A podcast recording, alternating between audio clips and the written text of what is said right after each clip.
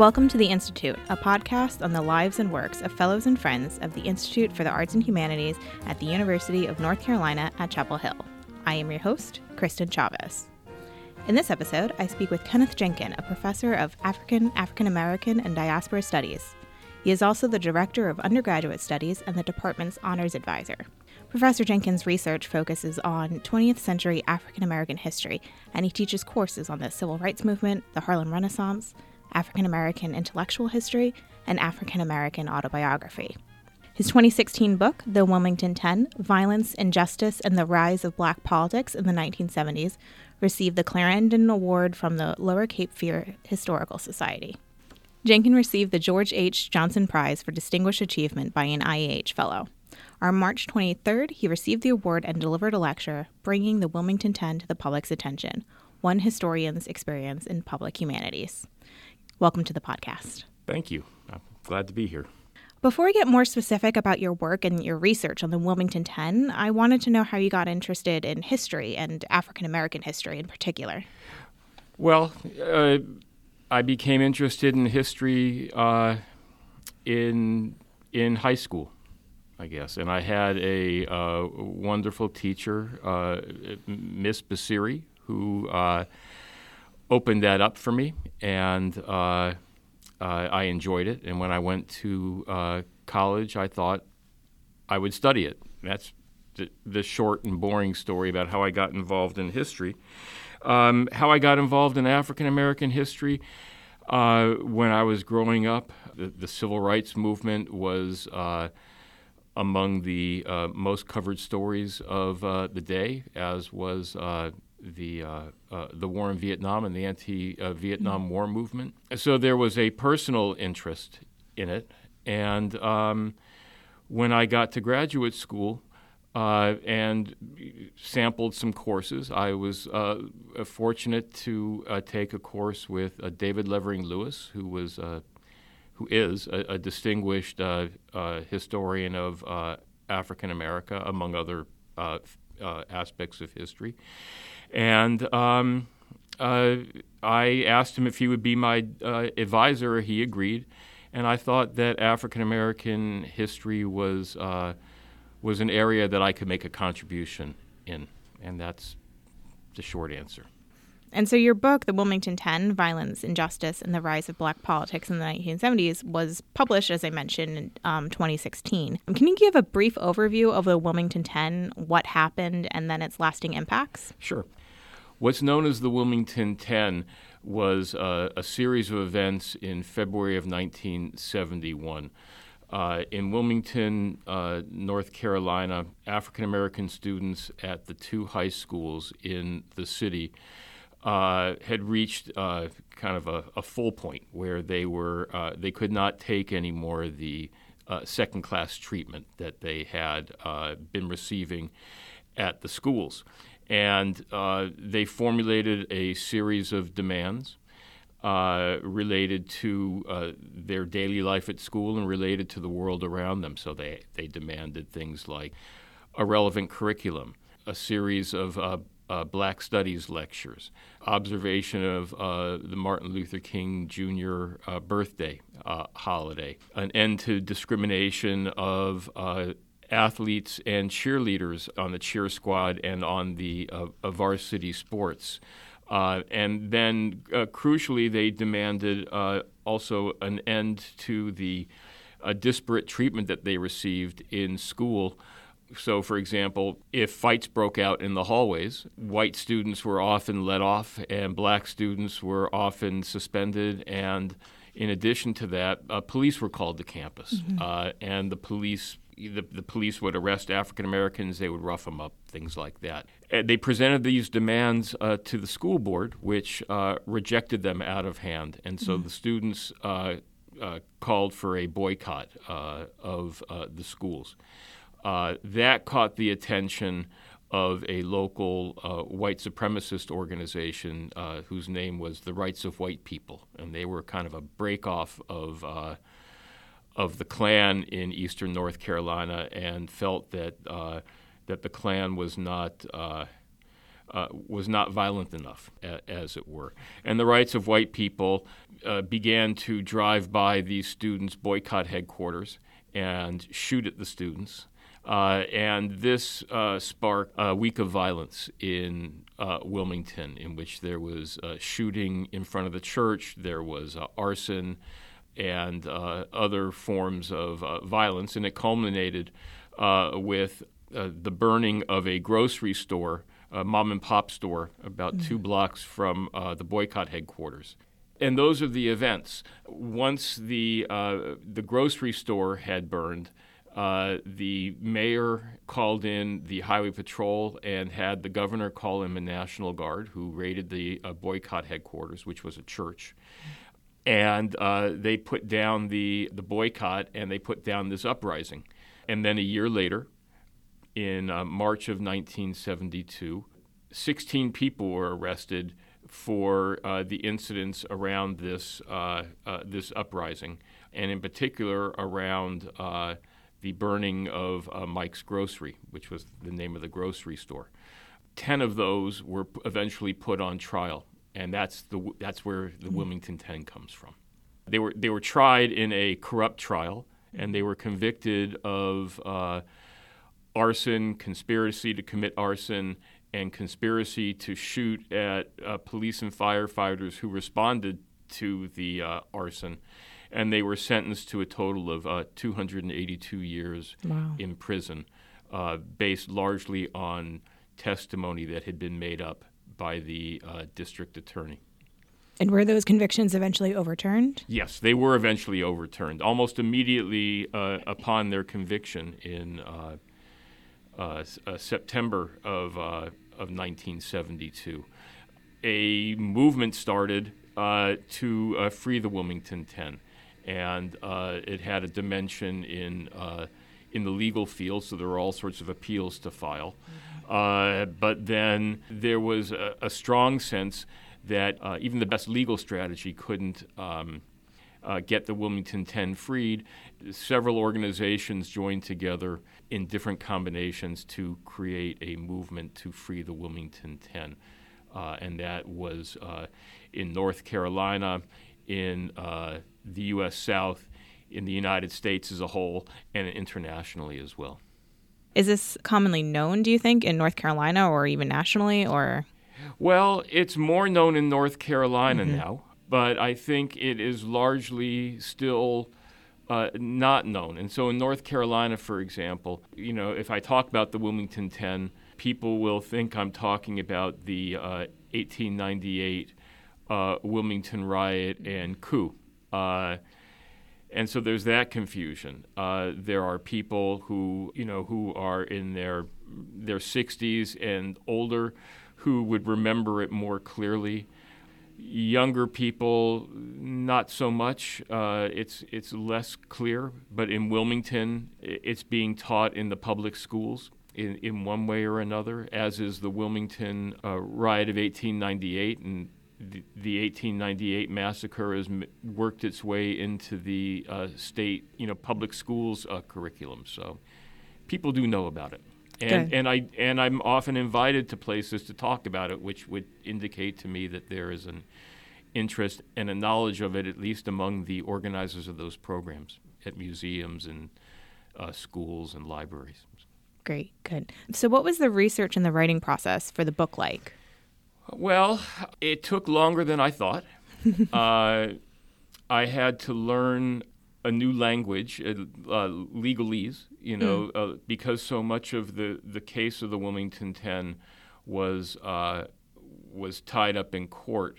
Uh, you know, reading uh, trial transcripts and pleadings and opinions and, you know, all this stuff. It, it, it, it took an effort to, to learn all the legal terms and figure out how it was going. So that was part of it. Mm-hmm. Um, so there's a lot of work in uh, in legal documents. Then another store of documents were the FBI files on the Wilmington 10 case. Mm-hmm. Um, that included uh, informant reports on the local organizations in Wilmington and on the major organizations uh, involved in that type of struggle in eastern North Carolina, in particular, the uh, Commission for Racial Justice of the United Church of Christ.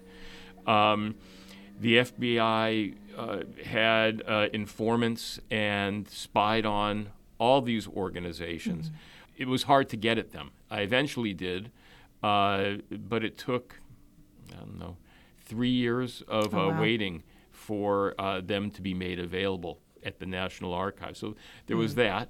There were also uh, lots of people to talk to. I think I talked to more than three dozen uh, oh, wow. Uh, people who were uh, either involved in the events or were close observers of them, and that would have, you know, that included some members of the Wilmington Ten who uh, would talk to me. It included uh, educators who were in Wilmington during, you know, in the schools. It included uh, attorneys for the Ten, attorneys for the prosecution personal friends of the Wilmington 10, uh, relatives of the Wilmington 10, you know, a lot of things like that. So it was a lot of work. It, it took longer than I had anticipated. But fulfilling, I feel like, in the same uh, way. Yeah. Oh, yeah. yeah. Oh, yeah. Yeah. Hard work, but worth it in the end. well, yeah, but that's the way, that's one of the reasons why I do this because exactly.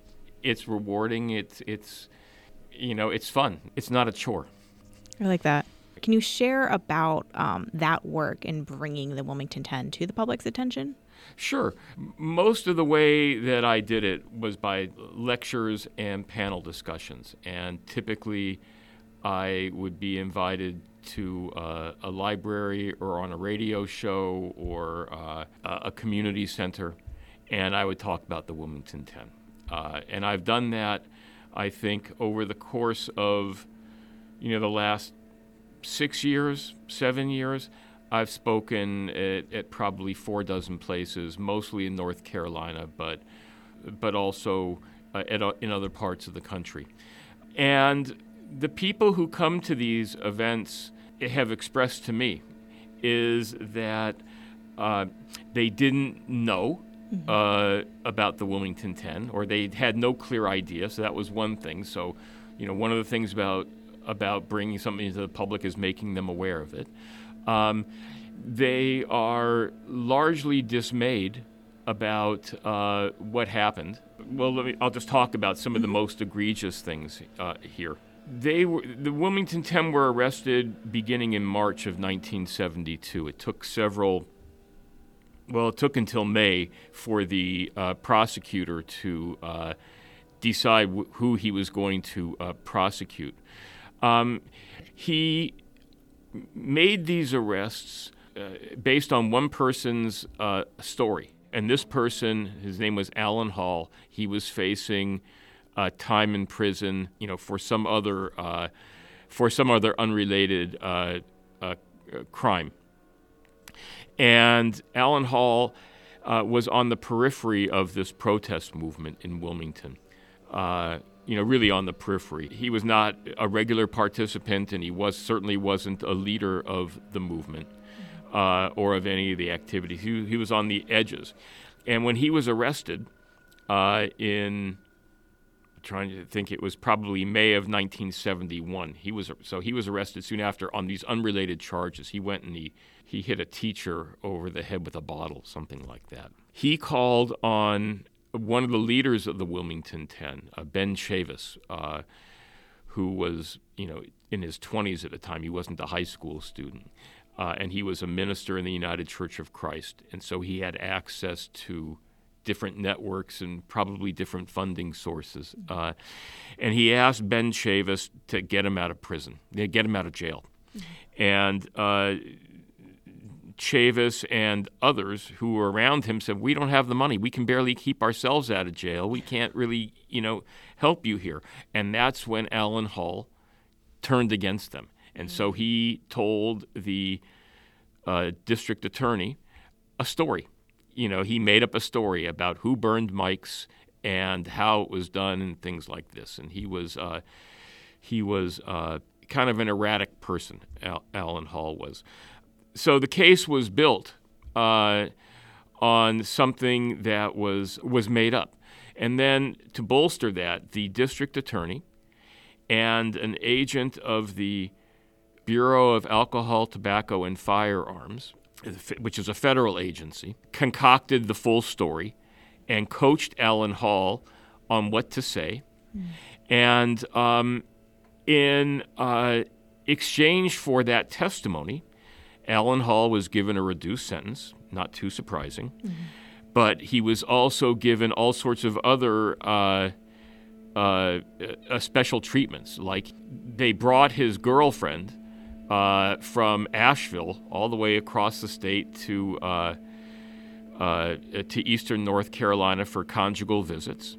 Um, he was allowed out of jail to visit his mother at home.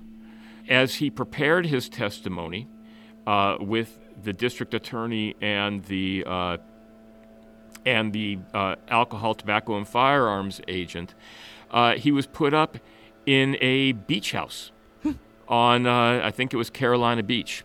Oh, um, put up in a beach house and where they were able to, uh, where he and his minders were able to drink alcohol and go fishing and things like this. Um, uh, none of these uh, emoluments were ever made known to the jury. The judge mm. refused to let the defense talk about these things in the trial. Uh, more than that, there was a controversy over this guy's statement, Alan Hall's statement. He was caught in cross examination uh, saying things that weren't in his statement and saying things that contradicted what he said in his statement. Mm.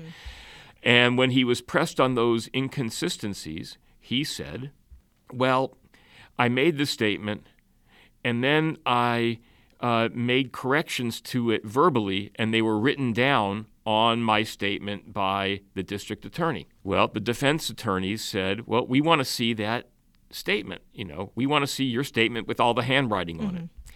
And the judge wouldn't let that uh, go out. Mm-hmm. So that plus a variety of other things. Uh, when people hear about this in my talks, uh, they are well. Some are surprised. Um, some are angered and others are dismayed uh, that that this could happen and uh, that they didn't know about it.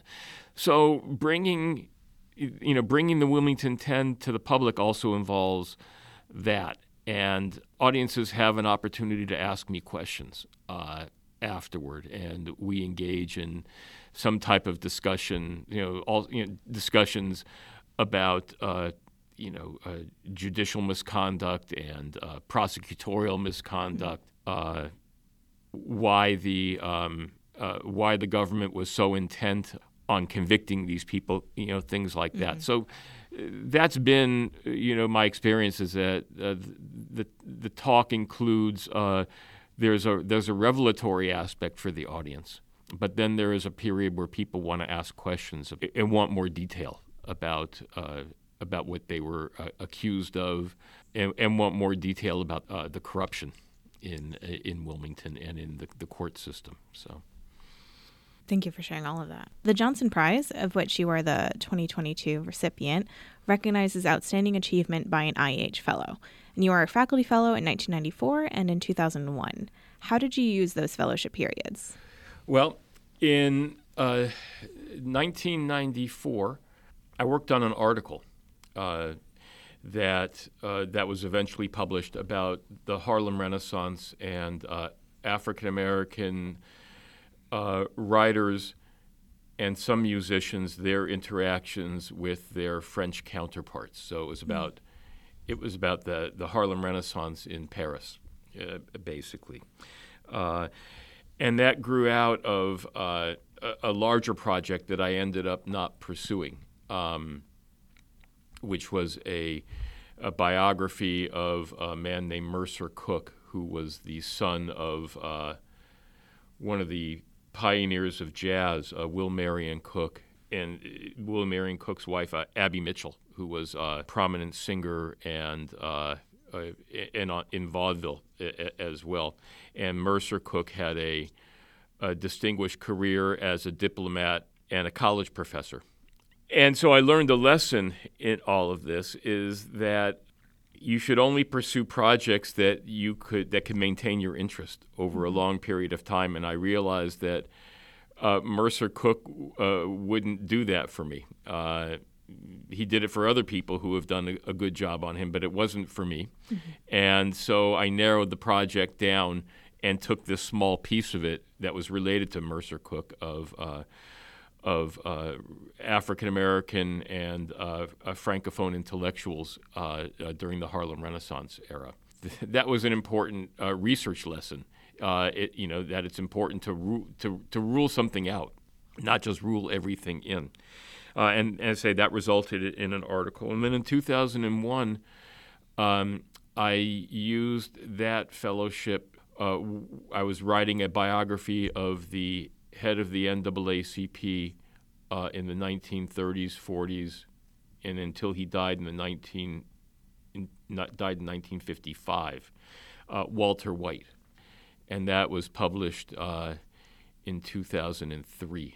White, the biography of Walter White, Mr. NAACP, and that's how I that's how I used it, and then you know, at the weekly weekly lunches, which used to be over in uh, West House, which is mm-hmm. no longer there. Um, you know, I got to know uh, a number of the fellows and had formed, uh, you know, I think p- pretty good professional friendships uh, with them, including uh, Lloyd Kramer and uh, Terry Rhodes and Jerma Jackson uh, my colleague from graduate school, who we, we, we, we met again, and, uh, and she's in the history department here.